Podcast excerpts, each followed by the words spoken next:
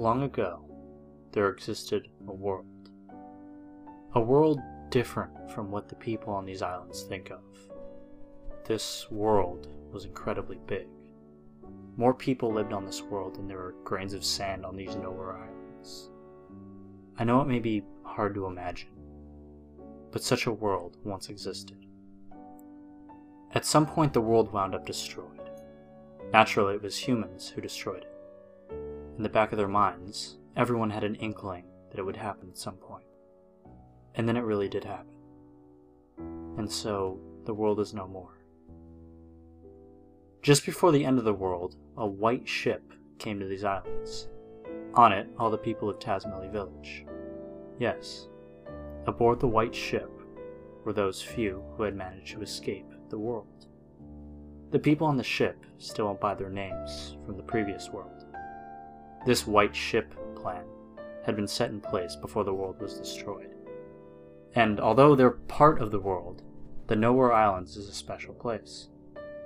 They were the ones that would remain even if the world was lost. The one and only place where people could survive. And so the white ship arrived on these islands.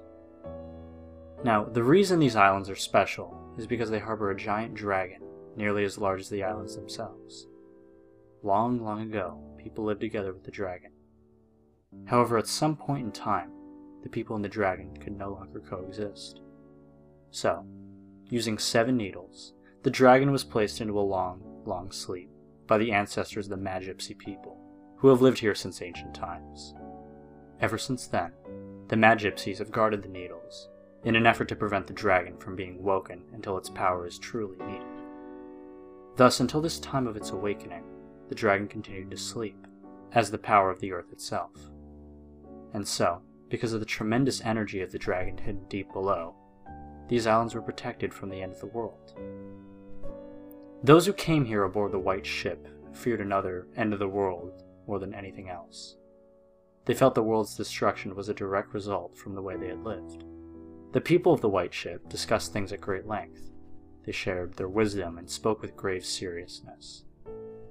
And they arrived at their conclusion. They decided to completely erase everyone's memories of the previous world and start their lives over with new roles and new rules. Yes. In short, everyone would play out the ideal story they had come up with.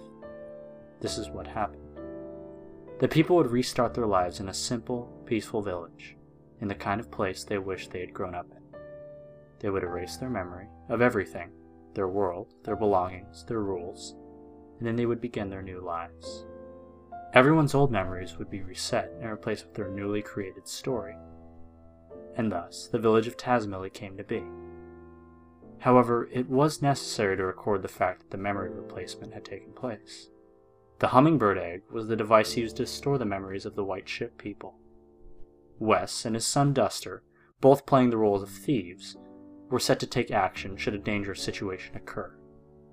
Remember when they went to Osohe Castle? They went there to retrieve the secret of the people of the White Ship. And there's one other thing me. It was essential that one person retain memory of the previous world to sort of keep watch over things. I was the only one in the village of Tazmily who wasn't given a role in the new story. The sound of my bell served as a suggestion to keep everyone's fabricated memories from reverting. My name, Leder, comes from the word leader. No, no, that doesn't mean I was anyone special. It was just that I was particularly taller than all the others. So, upon discussion, I was selected because it would be easier for me to stand out. Being so tall, people would want to come see me, you know? And so, I was given the role of revealing these secrets when the time truly called for it. Although Tazmily Village exists in reality, it was originally created as a part of a story. Let me also talk about Osohe Castle. Apparently, long ago, a kingdom existed on this island, centered around the king of Osohe. However, when we arrived on the white ship, the people of this kingdom were gone. It seems they had left the islands, fearing the dragon's eventual awakening someday. Before boarding the white ship, Princess Kumatora was an infant who had lost her mother and father. Upon coming to these islands, she was given to the Magypsies to raise, and given the role of princess of Osohe Castle. Wes and Duster, being her retainers, was another part of the fabricated story. Osohe Castle is one of the few and precious relics of this island's past. We crafted our story in haste, so that people inside it have very little past or history. Have you noticed that no one in Tazmily can talk about things from 100 or 1000 years ago? In truth, we had wanted to an entire plethora of myths and legends, but our story was made in such a hurry that we weren't able to. It's a real shame. I'm sure much of what I'm saying you'd rather not hear, but it's the truth. Truthfully, we had no idea how Tazmily Village would turn out, but things actually went rather well. The people who arrived on the white ship had fully taken their new identities. They believed that they had always lived together peacefully. It was when a person by the name of Porky stumbled across these islands that everything started to go amok.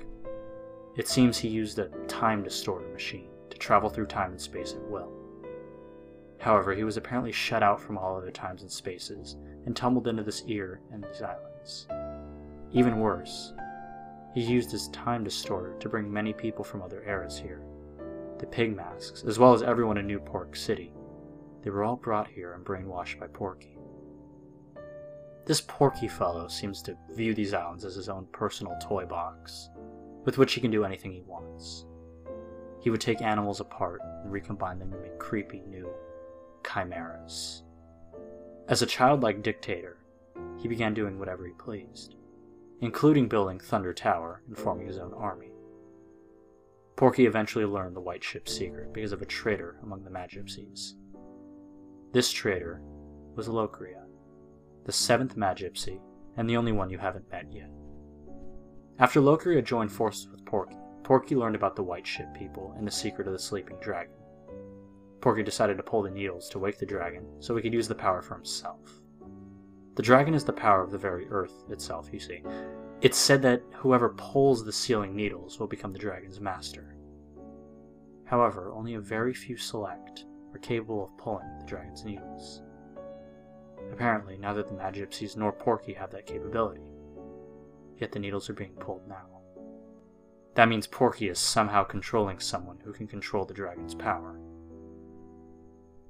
We have to put a stop to Porky's antics.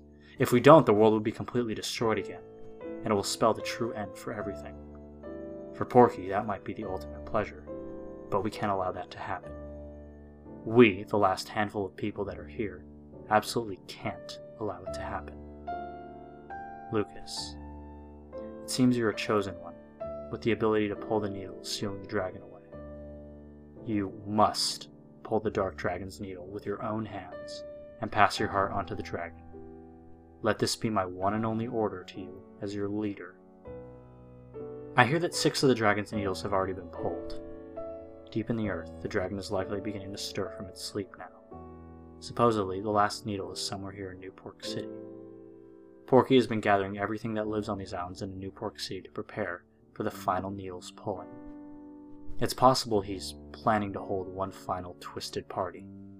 But now is our chance to change this looming crisis into a golden opportunity. All things may come to an end, or new and bountiful things may begin. Wouldn't you like to help that happen?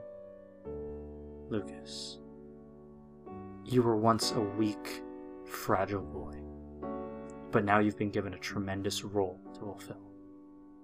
Now that you know everything, including everything I'm sure you'd rather not know, the time has come for you to save the future of all life as we know. God won't make you bear anything more than you can carry. I'm sure you've heard that phrase before. Know that you aren't fighting alone. Everyone, and I do mean everyone, will lend you their support. That was a long story, but that is the end of everything I have to tell you. Only the Magypsies really know the needle's locations, so I don't know where to find them. But from the way Porky and the others have been acting, I would say that they're now very close to reaching the seventh needle. Please, Lucas, be the one who pulls the final needle. Porky is issuing orders from the hundredth floor of the Empire Porky building. Start by jumping into the fray and storming the building. After that, you can start looking for clues. Jeez. It's been a long time since I've spoken to anyone. And now I'm exhausted.